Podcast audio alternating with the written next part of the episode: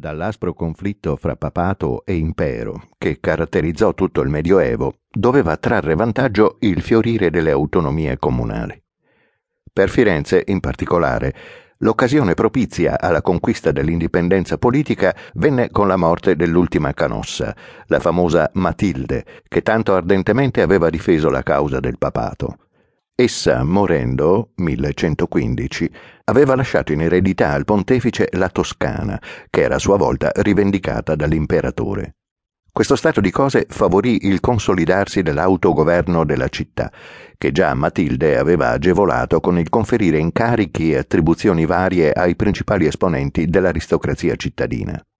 Ciononostante, fino alla sua morte, la città si era, seppur solo formalmente, mantenuta sotto la direzione della suprema autorità pubblica.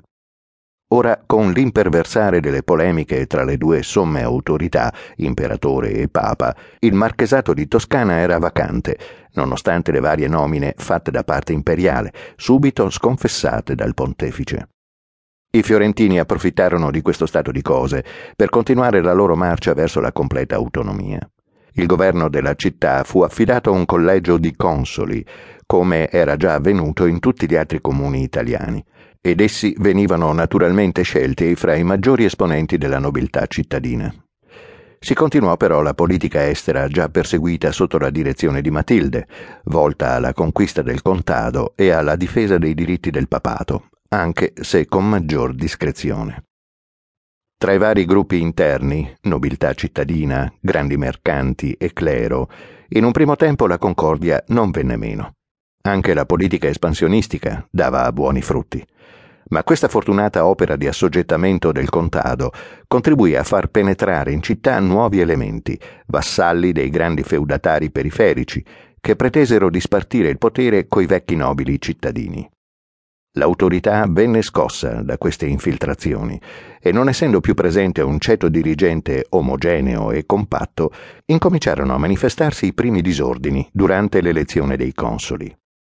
Apparve anche il fenomeno delle podesterie o dittature personali, che si appoggiavano talvolta anche su forze sociali nuove, come avvenne nel caso del primo podestà locale, Gerardo Capponsacchi, il quale era assistito da un consiglio composto da elementi popolari la ripresa di una fortunata politica espansionistica, dopo l'arresto subito durante il regno di Federico Barbarossa e la concessione di Enrico VI a Firenze di una giurisdizione territoriale, la qual cosa significava il riconoscimento de iure dell'autonomia della città, ma anche la pressione di disordini interni resero necessaria la rielaborazione della forma di governo. Alla magistratura collegiale dei consoli si sostituì allora quella di un solo magistrato, straniero, perché così fosse garantita l'imparzialità del suo operato.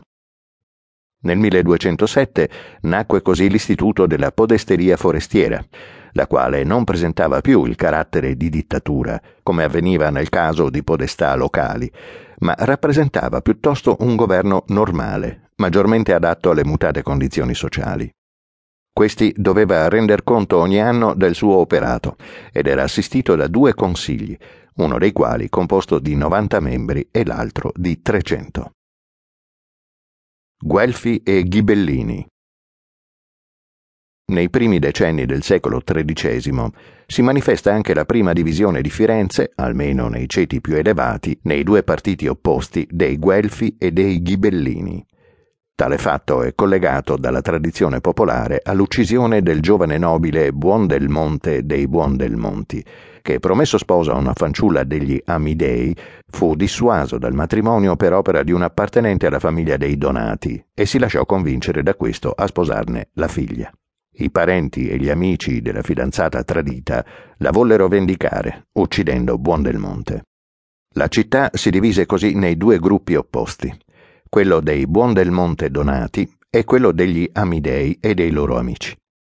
I due partiti assunsero i nomi di Guelfi e Ghibellini, suggeriti dalla situazione di contrasto tra i due sommi poteri, senza badare troppo al significato politico che nella più vasta lotta avevano i due termini. I Guelfi infatti erano considerati i fautori del Papa, mentre i Ghibellini erano sostenitori dell'imperatore. I primi prendevano il loro nome dalla italianizzazione di Welfen, denominazione di un grande casato tedesco in contrasto costante con gli Hohenstaufen, di cui uno dei principali castelli si chiamava Weiblingen, da qui Ghibellino.